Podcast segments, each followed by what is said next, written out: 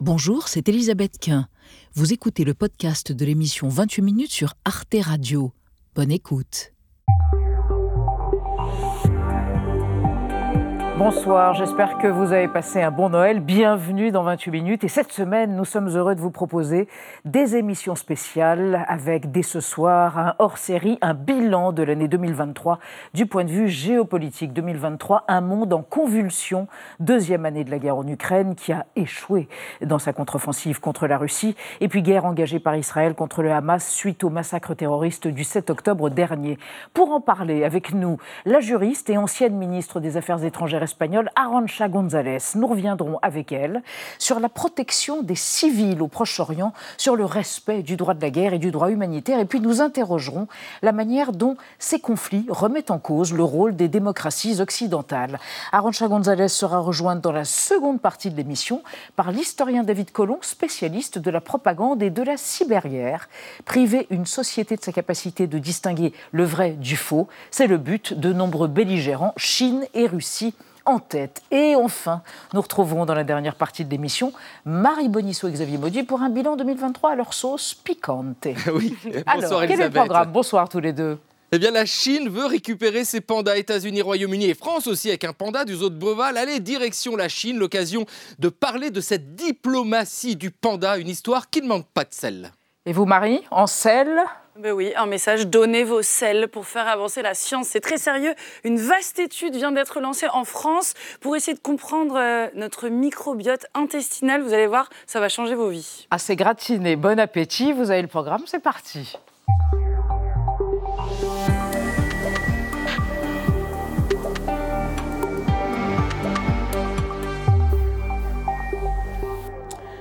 Arancha Gonzalez, bonsoir. Bonsoir. Je vous présente Anna Ndiaye et Benjamin Sportouche de retour de festivités. On ne s'étendra pas dessus. Bonsoir à tous les deux.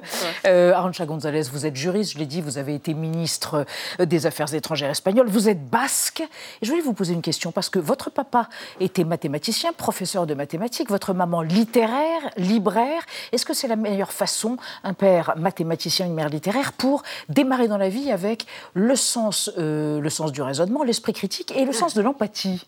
Disons que, qui vous caractérise, paraît-il? Disons qu'ils m'ont donné, euh, c'est qu'aujourd'hui j'essaye de donner à Sciences Po, qui est l'interdisciplinaire, les sciences dures avec euh, les sciences sociales et humaines. C'est parfait. Donc, merci à eux.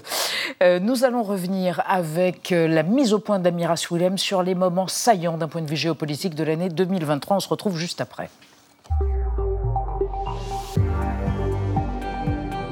L'effroi, le choc, la sidération.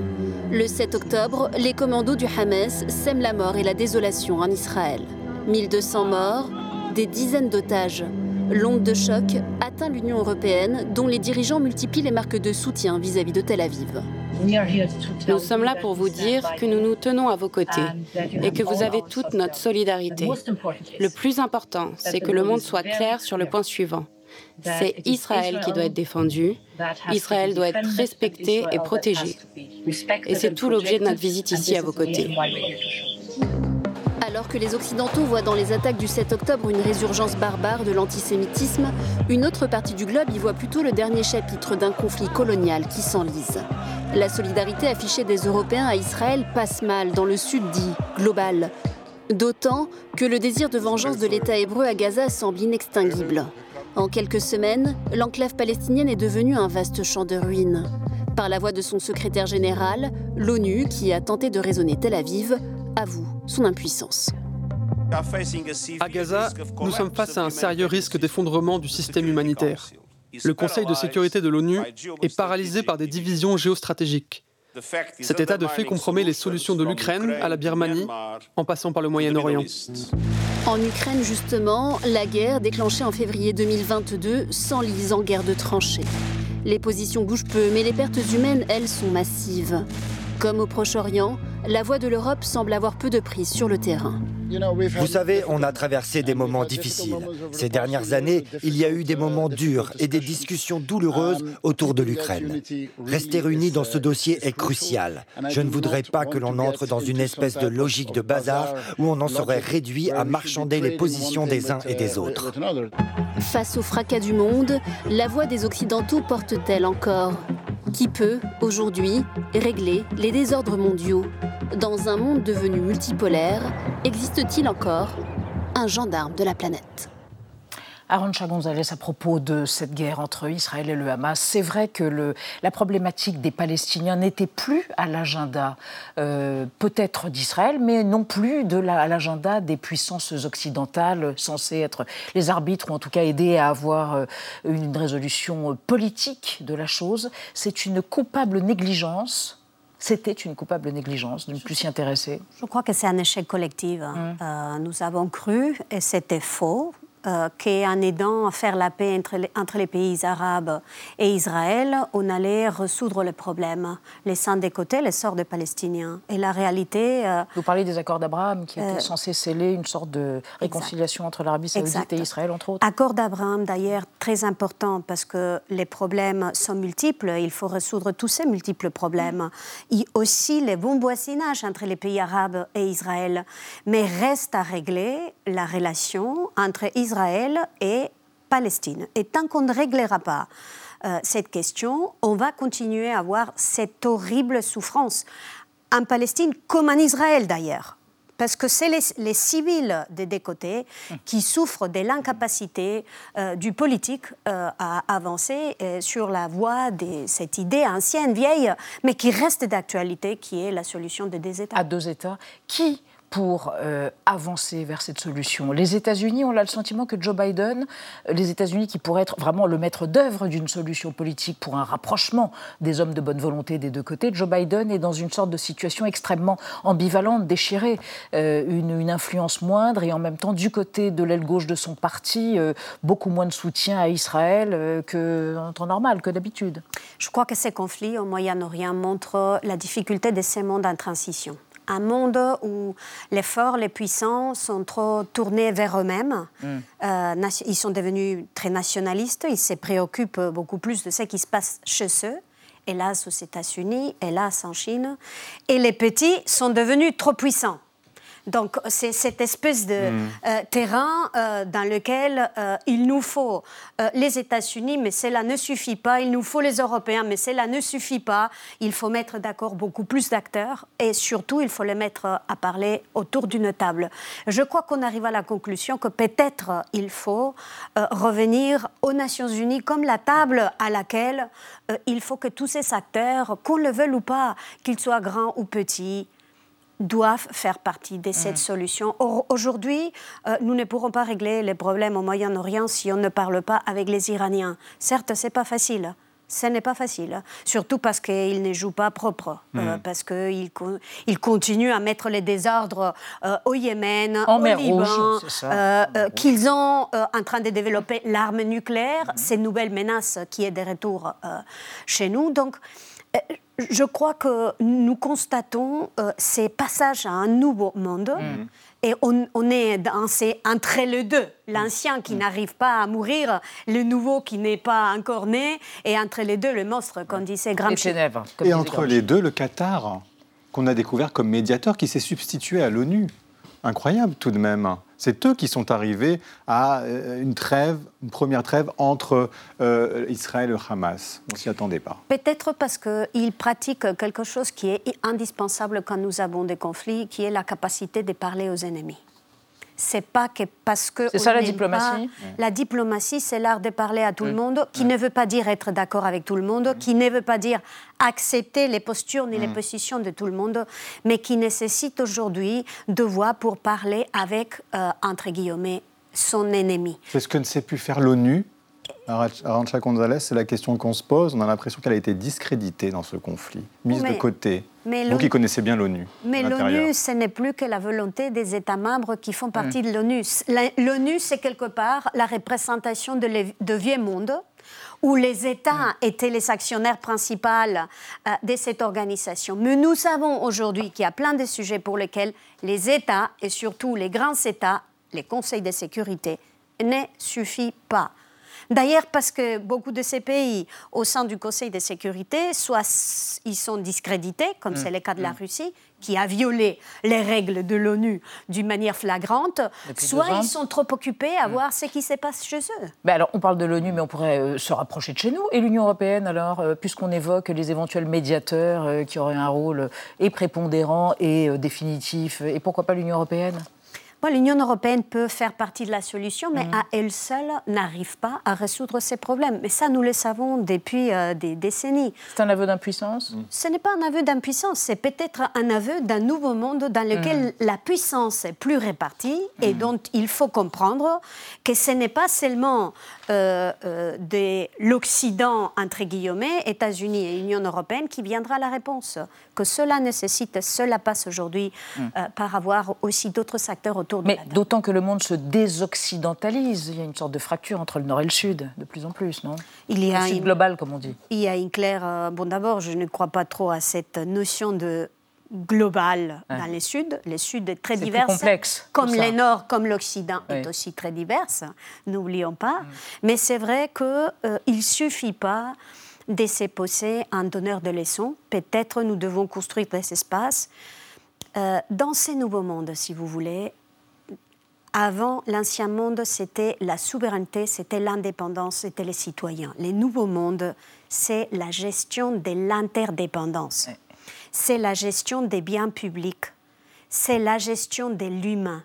Les passages de l'un à l'autre nécessitent la construction des espaces de dialogue. Hélas, je crois que l'Union européenne est bien placée pour être ces ponts avec les pays du Sud, avec lesquels elle comprend, elle doit parler, débattre, discuter pour arriver à trouver des solutions. L'humain au cœur des préoccupations de l'humaniste que vous êtes. Alors on va parler précisément des civils. L'offensive de l'armée israélienne à Gaza aurait fait, selon le Hamas, plus de 20 000 morts à ce jour. Civils, première victime de cette guerre, mais aussi d'autres guerres. On en a beaucoup parlé au cours de nos débats cette année. En voici une sorte de résumé. On vous retrouve juste après, bien sûr.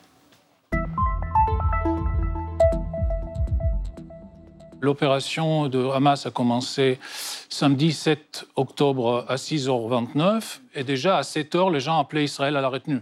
Donc Israël commence coupable parce que les Juifs sont coupables, parce que l'Occident est coupable. Pour le moment, le seul endroit où il y avait des crimes de guerre et crimes contre l'humanité, sans doute, au sans aucun doute, il n'y a pas de débat, c'est le 7 octobre. Tout ce qui se passe après, c'est peut-être, on verra la haie dans 20 ans, euh, Israël a quand même un dossier intéressant à présenter, c'est pas du tout sûr, c'est pas flagrant. Et on a oublié le 7 octobre, maintenant on cherche des poux pour l'action d'aujourd'hui. Le point de départ, ça a été euh, l'occupation. Les Palestiniens sont soit euh, dans la soumission en Cisjordanie et subissent cette colonisation, ou bien sont enfermés dans Gaza. Et donc, ils sont chez eux, mais dans, une façon, enfin, sans aucune espèce de liberté. Et, la véritable sécurité pour moi l'État d'Israël, qui est indispensable, bien entendu, serait d'assurer aussi la sécurité des Palestiniens. On a, on a, cette espèce de contradiction fondamentale depuis des décennies, où on pense qu'en en mmh. gardant cette situation de domination, mmh. on peut avoir une, une sécurité. Ça tient pas. Moi, ce que j'observe aujourd'hui, c'est que vous avez une action de Tsahal qui est très malaisé à cause, malgré tout, ils sont quand même gênés, ils font quand même attention. Et en même temps, on ne voit pas beaucoup de riposte aujourd'hui du Hamas. La densité de la population le sert pour se cacher. Aujourd'hui, le vrai rôle au détriment des opérationnel de la population est d'être finalement un espèce de grand masque très opaque qui permet au Hamas de se cacher. Il ne riposte pas pour pas donner des images euh, à Tsahal de OK, il y a une guerre. Comment faire appliquer un droit de la guerre quand tout est mélangé, tout est enchevêtré comme c'est le cas ici? Alors première chose, la guerre c'est un métier. Évidemment, euh, en zone urbaine, hmm. on ne peut pas enlever les civils. Et le droit de la guerre interdit le déplacement forcé des civils parce que euh, c'est pratiquement impossible. Et l'autre enjeu, c'est proportion précaution. Et donc, il faut toujours, c'est leur travail, c'est de savoir si euh, ils vont obtenir un avantage militaire décisif et au prix de combien de morts civiles. Et c'est à eux d'ajuster les tactiques, les stratégies et de savoir attendre. Il y a une règle en droit de la guerre qui est si l'avantage, si le, le dommage aux civils est excessif par rapport à l'avantage militaire qu'ils attendent, et ça ils le calculent tout seuls, alors ils doivent suspendre l'opération. Le droit vient toujours après la guerre, malheureusement, que ce soit le droit international ou le droit humanitaire. On est dans un temps assez long. Euh, ce qui est certain, c'est par exemple, depuis 1945, vous avez eu à peu près 200 conflits de par le monde. La proportion de population civile tuée augmente. On est à 92-94%. Ça veut dire quoi? Les armées ne tuent plus des militaires. Les militaires tuent des civils. Et je crois que ce qui est urgent de dire, qui est l'application du droit international ou pas, c'est de dénoncer les atteintes aux populations civiles, quelles qu'elles soient. Où que ce soit dans le monde, il faut dénoncer cela. Arancha González, les chiffres que vient de rappeler Olivier Weber sont fous. Effectivement, de plus en plus de civils. Il se trouve que là, des femmes et des enfants à Gaza, mais aussi au Yémen, des milliers de civils morts depuis des années dans une guerre asymétrique. On n'en parle jamais. Comment fait-on respecter le droit de la guerre et les différentes conventions et protocoles de Genève? Et c'est là toute la difficulté, parce que le droit de la guerre euh, a des règles. Mm. Euh, et qu'il faut, il faut que ces règles soient respectées par ceux qui font la guerre. Mm. Quand ils ne le respectent pas, il y a des procédures, on peut monter des tribunaux Mhm. qui vont statuer s'il y a eu des crimes de guerre ou pas. Mais à ce moment-là, ça sera trop tard. C'est pourquoi je crois que nous devons tous collectivement devenir cette conscience qui parle de l'humain, de l'humain. Dire qu'enlever des otages est un crime contre le droit de la guerre, c'est pas de l'islamophobie. Dire qu'on ne peut pas assiéger des populations à Gaza, les affamer et les assoiffer, ce n'est pas de l'antisémitisme. Il s'agit de défendre les droits de l'humain. Et il nous faut beaucoup de voix pour parler de l'humain, parce que c'est l'humain aujourd'hui qui est en cause. Et nous n'allons pas, nous n'allons pas construire une solution de deux États, et nous n'allons pas permettre à Israël et à Palestine de vivre les uns à côté des autres Mm. en paix et sécurité si on ne part pas de l'humain. Et vous avez été ministre des Affaires étrangères dans le gouvernement de Pedro Sanchez, je le rappelle, de 2020 à 2021. À González, est-ce que vous vous êtes senti, vous, quand vous étiez ministre, complètement impuissante aussi dans certaines situations comme celle-là, à défendre les civils, à faire entendre la voix de la raison, et avec des institutions comme la Cour pénale internationale, eh bien aussi qui sont mises de côté, ou dont on, qu'on ne craint pas ou peu Oui, alors moi, quand j'étais ministre, j'ai essayé d'abord. J'étais un peu activiste. Je suis allée en Israël et je suis allée en Palestine. Je me suis entretenue avec le président, premier ministre israélien, mon homologue, le ministre des Affaires étrangères. Même chose en Palestine, avec un seul message. Faites la paix, faites cet accord avancé dans les deux États. Je suis allée voir l'Agence des Nations Unies pour les réfugiés. Je l'ai doté des moyens. Euh, L'Espagne l'a doté des moyens à un moment où Donald Trump euh, l'a privé de ses ressources.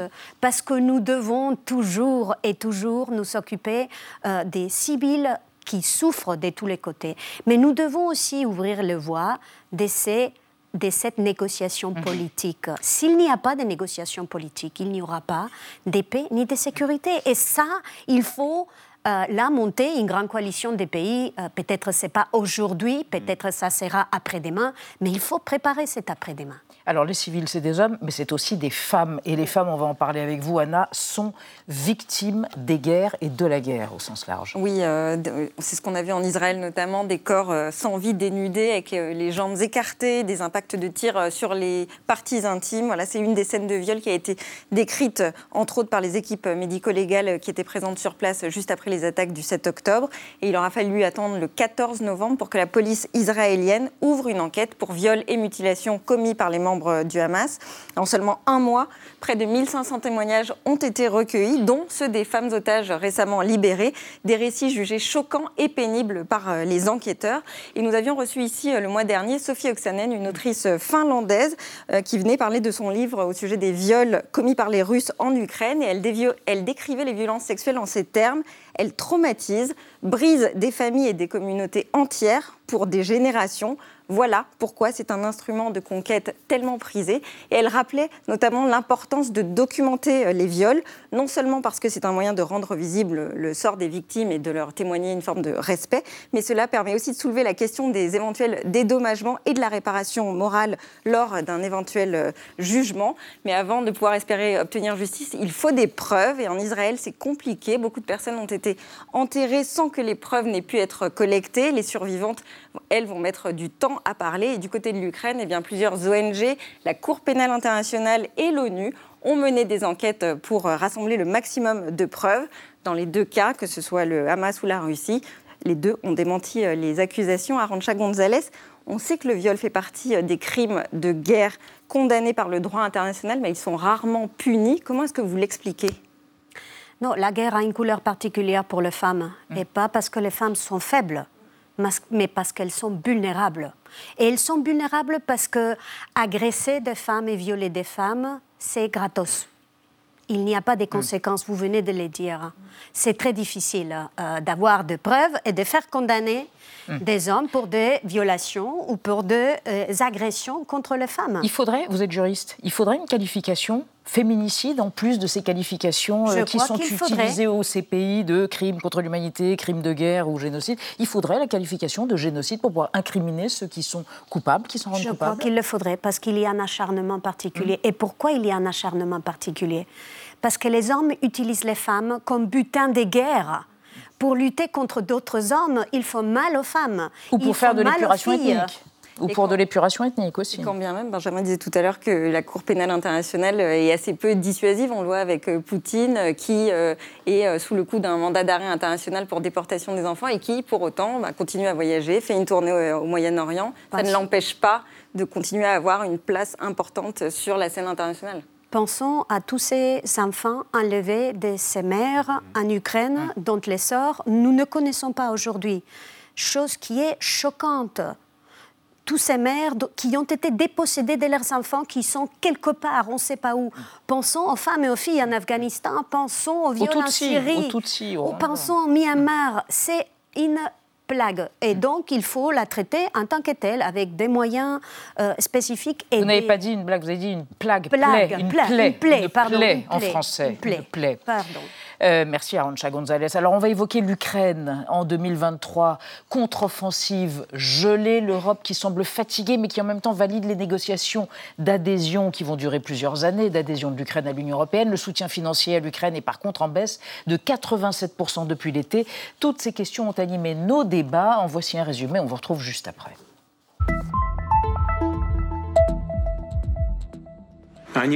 Les chars occidentaux brûlent. Et il en sera de même pour les F-16 sans aucun doute. C'est un grave danger au vu de l'implication ultérieure de l'OTAN dans ce conflit armé.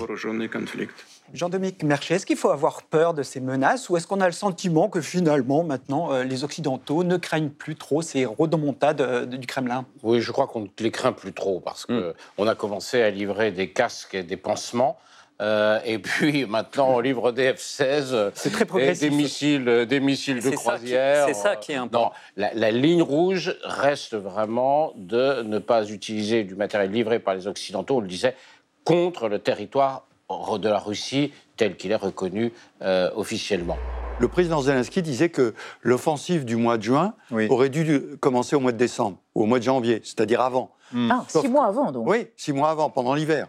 Le problème, c'est qu'il n'avait pas l'armement, pas les gens entraînés en Occident, et donc c'est effectivement hmm. un peu de la faute de l'Occident qui a fourni l'armement et l'entraînement trop tard et qui n'a pas permis à l'armée euh, ukrainienne de bénéficier de l'ampleur de la victoire de ce moment-là, évacuation de Kherson, reprise de Kharkiv au nord en septembre, ça aurait pu être dans la continuité une offensive. Non, ça s'est arrêté pendant six mois. Et là, les Russes se sont installés, comme le dit le chef d'état-major de l'armée ukrainienne. Il est évident que euh, l'offensive est beaucoup plus difficile à mener que la défensive. Kamela, vous avez sauvé 400 enfants, femmes et hommes ukrainiens qui fuyaient leur pays supplicié par l'agression russe. Réaliser ce documentaire, c'était aussi une façon de nous ébranler, nous, les Européens. Nous sommes trop amorphes, selon vous? Je pense que maintenant, cette solidarité, c'est beaucoup plus répartie euh, euh, sur, euh, toute, sur toute l'Union européenne. Il y a l'Allemagne qui a pris énormément de, de réfugiés de, issus de l'Ukraine. je pense que c'est une responsabilité européenne de s'engager dans ce conflit pour le amener à un terminus au plus vite possible. Parce que c'est vraiment un conflit à l'intérieur de l'Europe et il s'agit de la sécurité de notre continent. Il y a un soutien qui est affiché, mais en même temps, on va, on va laisser les Ukrainiens se rendre compte qu'à un moment donné, il faudra la négociation. C'est le cas, en tout cas, manifestement, de la France, de l'Allemagne, de l'Italie, etc. C'est pas le cas. Un changement de pied, non, quand même? Non, parce ah que le président français, quand on regarde l'évolution de ses discours, évidemment, mhm. il a été de plus en plus euh, un soutien ferme euh, de, l'Ukraine. Il n'a jamais dit que la Russie devait perdre. Il a toujours dit que la Russie ne devait pas gagner. Mhm. Qu'est-ce que ça veut dire concrètement, mhm. ne devait pas gagner? Ça veut dire qu'en fait, on s'arrête là, hein, objectivement, quand on regarde. Et donc, ça veut dire qu'il faudra des, des concessions territoriales. C'est ça, on ne peut pas prononcer ce mot. Mais dans la réalité, tout le monde y pense. J'aimerais juste rappeler que ce n'est pas la deuxième guerre euh, que l'on voit en Ukraine, ni même seulement la continuation d'une guerre. Il y a déjà eu, c'est la cinquième guerre depuis 92. À chaque fois, on a choisi de négocier avec la Russie en l'échange de concessions territoriales que nous n'avons jamais mm. payées. Si cette guerre euh, se termine de la même manière, il y a de fortes chances qu'elle amène la même répétition. Arancha González, on a eu le sentiment depuis, euh, bah, depuis le début du mois d'octobre qu'une aubaine pour Poutine s'est dessinée avec les événements au Proche-Orient. L'attention mondiale s'est un tout petit peu déplacée de l'Ukraine Oui. C'est un peu le sentiment que vous avez eu? C'est un peu le sentiment et c'est pourquoi, pour nous, Européens, parce que finalement, euh, l'Ukraine est notre voisin et euh, notre voisin les plus proches, mhm. si vous voulez. Euh, notre devoir, c'est de faire en sorte qu'on ne détourne pas l'attention. Et c'est là où l'Union européenne, je crois, est en train de prendre les bonnes décisions, à la fois pour euh, intégrer euh, les premiers pas pour l'intégration de l'Ukraine dans l'Union mm. européenne, sachant que ça va prendre du temps et qu'il faut que l'Ukraine se mette en ligne avec les structures, les règles, les, les, modes de faire. mais, mais, mais les messages, la porte a été ouverte. Et ça, c'était mm. un message très fort et très important vis-à-vis les Ukrainiens, mais aussi vis-à-vis Poutine. Certes, Arantxa González, mais encore une fois, vous avez connu l'Union européenne de l'intérieur de la Commission européenne. On a l'impression que l'Union européenne a été trop timide quelque part dans son soutien. Pour le coup, militaire, politique, elle le fait actuellement, mais militaire. Du coup, on parle aujourd'hui de négociation avec Poutine. Bon, je, crois qu'il faut mettre les faits sur la table. Euh, ceux qui ont plus soutenu l'Ukraine en militaire et civil, parce que n'oublions pas que les, capacités à se défendre militairement est aussi, dépend aussi euh, de, des dépenses pour euh, maintenir les écoles ouvertes, les mmh. hôpitaux qui mmh. fonctionnent, l'administration qui est payée, les pensions qui sont versées. Et donc, si vous prenez les deux, civil et militaire ensemble, l'Union européenne, c'est les partenaires qui a plus mmh. soutenu l'Ukraine au-delà des États-Unis. Et, je crois que c'est important de le dire. On fait le maximum pour vous. On, fait, beaucoup. C'est jamais assez parce que, parce que l'Ukraine est dans une situation de guerre. Elle mais ils appellent, et ils appellent au secours pour avoir des munitions, de l'armement. Mais, disons que nous, notre, ce qui est très important du coup pour l'Union européenne, c'est continuer à soutenir l'Ukraine, gardant l'unité de l'Union européenne. Mm. Et c'est pourquoi parfois l'Union européenne marche à un pas lente. ah, quel bel euphémisme mais ce qui est nouveau aussi, c'est que la guerre est devenue une guerre informationnelle, avec quand même une propagande très forte, notamment des Russes. Écoutez euh, cet exemple avec Anne-Claire Legendre, elle est la porte-parole du ministère de l'Europe et des Affaires étrangères. Le ministère de l'Europe et des Affaires étrangères a, quant à lui, déjoué une tentative d'usurpation d'identité sur son site internet. L'implication d'ambassades et de centres culturels russes qui ont activement participé à l'implication de cette campagne est une nouvelle illustration de la stratégie hybride que la, Russie met en œuvre pour saper les conditions d'un débat démocratique et donc porter atteinte à nos institutions démocratiques. Et voilà, écoutez, c'est un espèce de miracle. Vous avez été rejointe pendant ce, ce son, euh, Arancha González, par David Colomb. Bonsoir. Vous êtes historien, vous enseignez euh, l'histoire des médias et de la propagande à Sciences Po, entre autres, et vous avez fait paraître chez Talandier cette somme, La guerre de l'information, les États à la conquête de nos esprits. Effectivement, euh, à la fin de la guerre froide, c'est ce que vous établissez dans cet ouvrage, David Colomb, à la fin de la guerre froide en 91, à cette guerre froide a succédé une guerre de l'information tout à fait atypique et dévastatrice pour la conquête de nos esprits, en quelque sorte. Oui, Arancha González parlait tout à l'heure du bouleversement de la souveraineté depuis quelques dizaines d'années. Et la guerre de l'information en est une illustration dans la mesure où les nouveaux moyens de télécommunication, les télévisions par satellite, le numérique, le web, ont permis, depuis la fin de la guerre froide, de toucher les esprits par-delà les frontières. Alors ça a démarré en 91, les États-Unis, lors de l'invasion de l'Irak, l'opération Tempête du désert. Tous les détails fous sont dans votre ouvrage, mais ça s'est retourné contre eux. Ils ont été les premiers, les promoteurs, euh, entre le Pentagone et différents acteurs euh, très étonnants, même Hollywood, euh, de cette guerre informationnelle qui s'est retournée contre eux, puis contre nous. Les États-Unis disposaient d'une supériorité technologique, mm.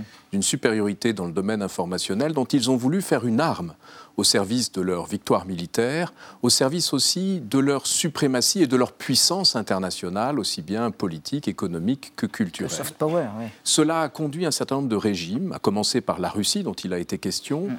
à percevoir dans cette hégémonie américaine une menace existentielle.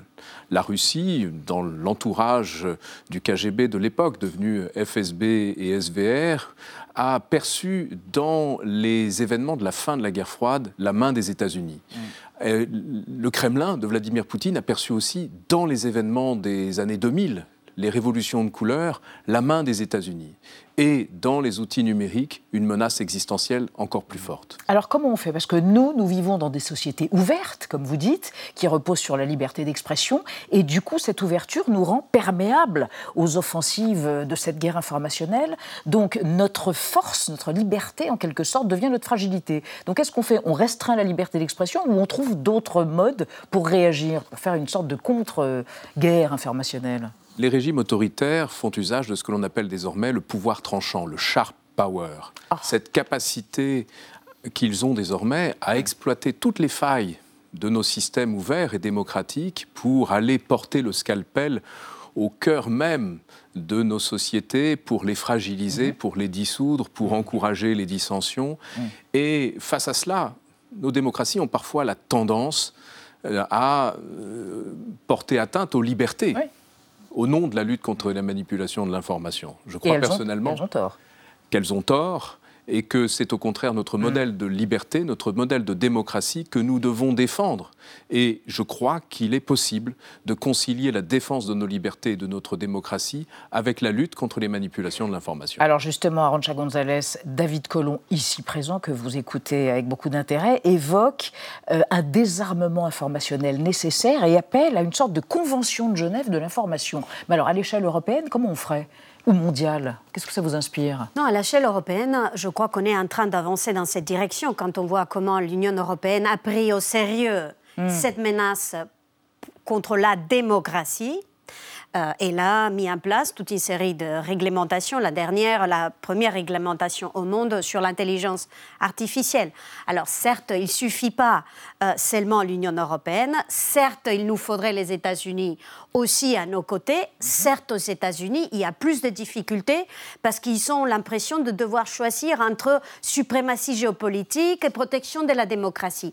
Et si on les présente dans ces termes, euh, j'ai craint que ce soit la démocratie euh, qui finit par perdre la bataille. Et ça, mm. nous ne pouvons pas nous le permettre. Mm. David Collomb, euh, votre livre est passionnant. Vous donnez des exemples et notamment vous parlez de TikTok, quand même l'application dont vous dites qu'elle est un outil de propagande énorme de la Chine. On ne s'est pas rendu compte de ce qu'il y a dans nos téléphones aujourd'hui pour nous informer, nous, en tous les cas, pas nous informer, pour nous rendre complices quelque part de ces régimes autoritaires. C'est un outil fascinant dans la mesure où il permet au Parti communiste chinois de toucher directement non seulement les esprits, mais les cerveaux de milliards. Vous parlez d'une guerre cognitive à propos de la guerre informationnelle engagée par TikTok. C'est l'armée populaire de libération chinoise, qui dans sa doctrine évoque, évoque, cette guerre cognitive, cette guerre intelligentisée, cette euh, stratégie qui vise à affaiblir les capacités de réflexion des citoyens pour les rendre incapables de prendre les décisions rationnelles de nature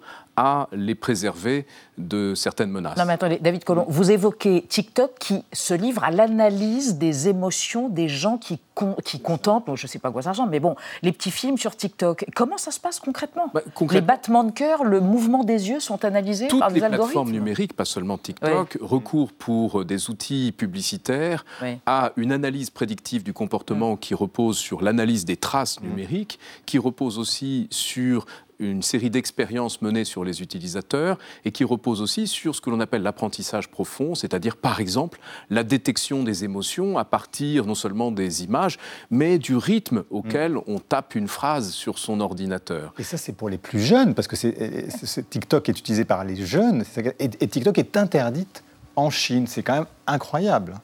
En Chine, il y a l'équivalent de TikTok qui s'appelle Douyin, dont l'usage est limité dans le temps, je crois à 40 minutes par jour, dont les contenus ne sont pas comparables aux contenus exposés aux yeux des Occidentaux. Ils sont des contenus éducatifs, on n'y trouve pas d'incitation à la violence, pas de pornographie, pour ne prendre que ces deux exemples. Ils sont également censurés par le régime mm. communiste. Et euh, fondamentalement, il s'agit de porter atteinte à la capacité des individus à distinguer le vrai du faux par la diffusion massive de faux contenus, il s'agit aussi de fragiliser le développement même des esprits de nos enfants, dans la mesure où la guerre cognitive du point de vue chinois, s'inscrit dans la durée. Alors justement, vous parlez de la Chine, mais vous évoquez deux exemples, l'Ukraine et Taïwan, l'Ukraine menacée par le colonialisme russe et Taïwan par le colonialisme chinois, qui ont développé de manière très rapide et très efficace une sorte de contre-guerre informationnelle. Je crois que la première condition à cette riposte, c'est la prise de conscience il était facile pour Taïwan ou pour l'Ukraine de prendre conscience de la menace. Elle était présente euh, aux frontières et au-delà des frontières en ce qui concerne l'Ukraine. En, ce qui concerne le régime démocratique européen, il est plus difficile de percevoir le fait que nous sommes en guerre et que des régimes autoritaires se sentant menacés dans leur existence ont entrepris de saper les fondements de nos régimes démocratiques. La deuxième condition est d'impliquer l'ensemble de la société dans une riposte, parce qu'on ne doit pas laisser la guerre aux militaires. Mmh. Et cette guerre de l'information nous concerne tous. Elle suppose une prise de conscience très large qui, en France, commence à se produire. L'une des illustrations en étant les états généraux de l'information auxquels Arancha et moi contribuons. Ah bah alors écoutez, voilà, nous l'ignorions, mais c'est une manière magnifique de conclure, encore une fois, sur une note d'espérance. Merci beaucoup David Colomb. Je rappelle La guerre de l'information, les états à la conquête de nos esprits par l'auteur des maîtres de la manipulation, vous y connaissez, chez Talendier. Et merci à vous, Arancha Gonzalez, d'être venu dans ce premier des hors-série de la fin d'année 2023. Merci encore. Dans un instant, un bilan de l'année par Marie Bonisso et Xavier Mauduit, la diplomatie chinoise du panda. Là, on quitte TikTok, toujours active, et le projet French Gut, les intestins, en bon français, euh, récolter 100 000 échantillons de caca, c'est le mot, pour analyser notre microbiote, car on héberge du monde et c'est bon pour notre santé. Mais avant cela, Mathieu Conquet va s'emparer d'un hymne aux hommes qui se comportent bien. J'en connais deux autour de cette table. La chanson, c'est What a Man.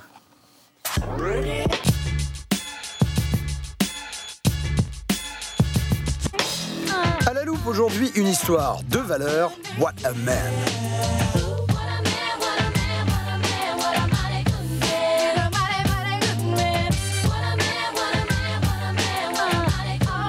En 1993, les rappeuses de Salt and Peppa signent un des hits de l'année avec What a Man, plaidoyer en faveur des hommes qui se comportent bien. Cerise sur le gâteau, les rappeuses sont accompagnées du trio californien En Vogue pour le refrain. On voit même Tupac Shakur faire une apparition dans le clip.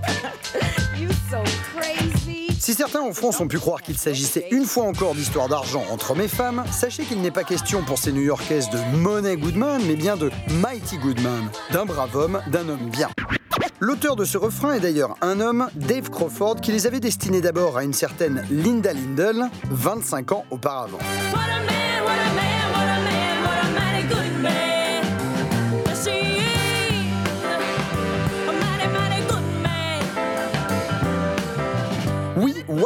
est en partie une reprise. Et oui, la chanteuse de soul que vous entendez là est blanche.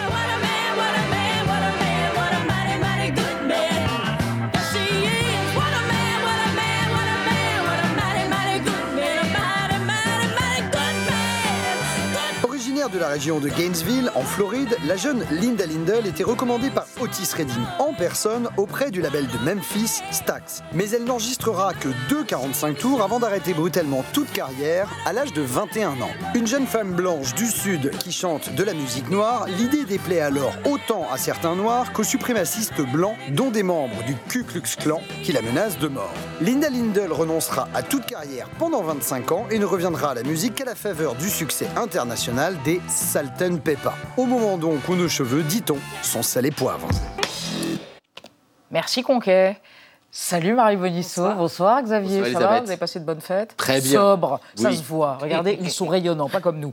Bon, alors, cher Xavier, je commence avec vous. Cette année, les ursidés... C'est quoi les ursidés Ah ben oui, c'est pas les oursins, c'est les ours, les pandas géants prêtés aux zoos de Washington ont été priés de rejoindre la Chine, c'est vrai Oui, c'est ça. Et c'est également le cas pour deux autres pandas qui ont dû quitter le Royaume-Uni. Et vous nous parlez de la diplomatie du panda, donc ils sont tous de retour à la maison. Oui, c'est ça, même celui du zoo de Beauval. Il y en a un du zoo de Beauval, allez, retour Allez, à la hop. maison.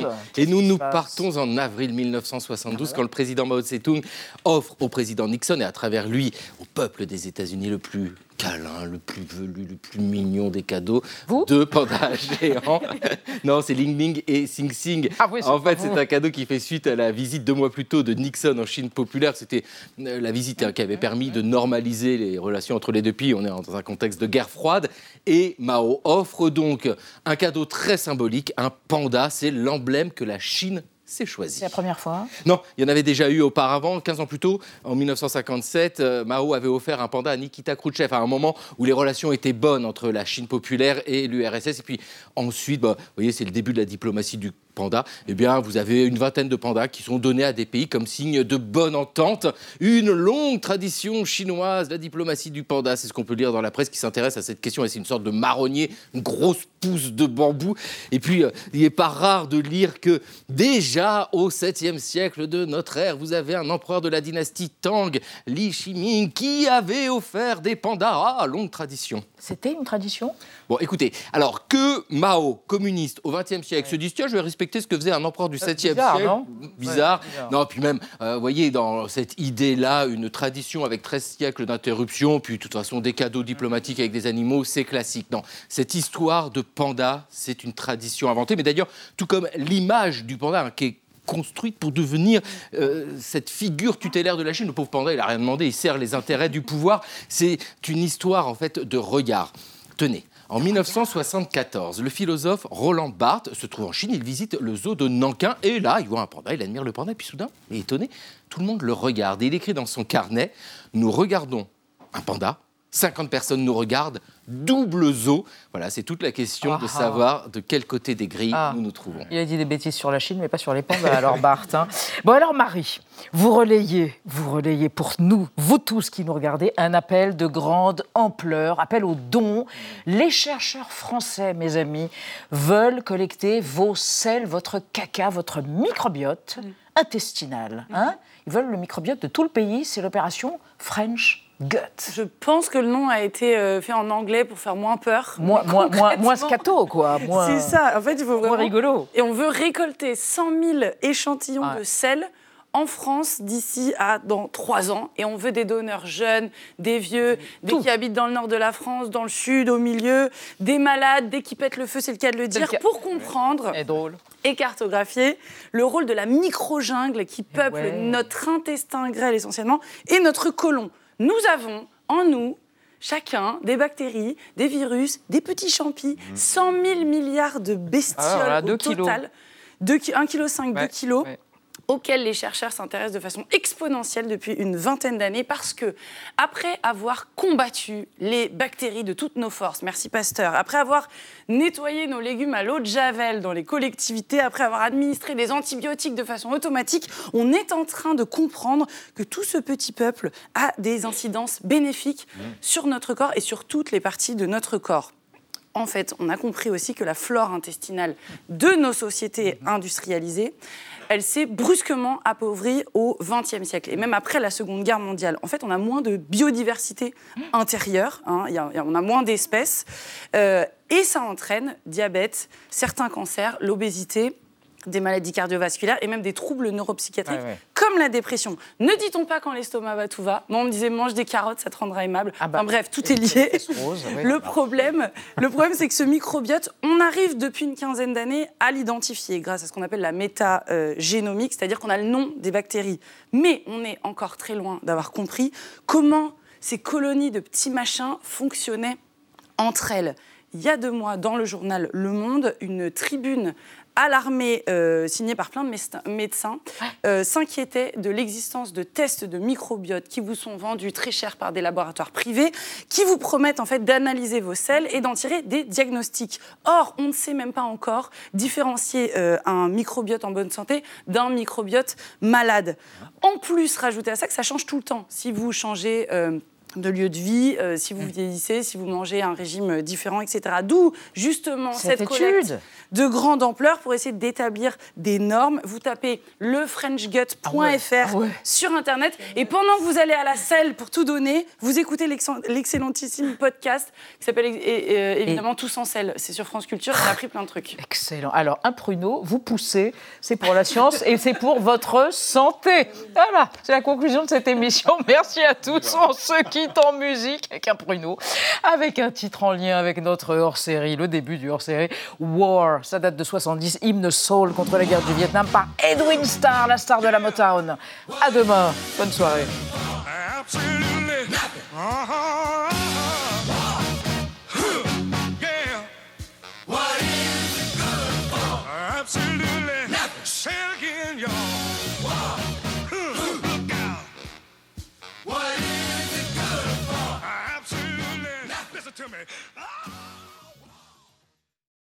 Retrouvez le podcast de 28 minutes sur toutes les plateformes de podcast et sur arteradio.com. Et pour soutenir l'émission, abonnez-vous, commentez, critiquez, mettez des étoiles et partagez le podcast avec vos proches.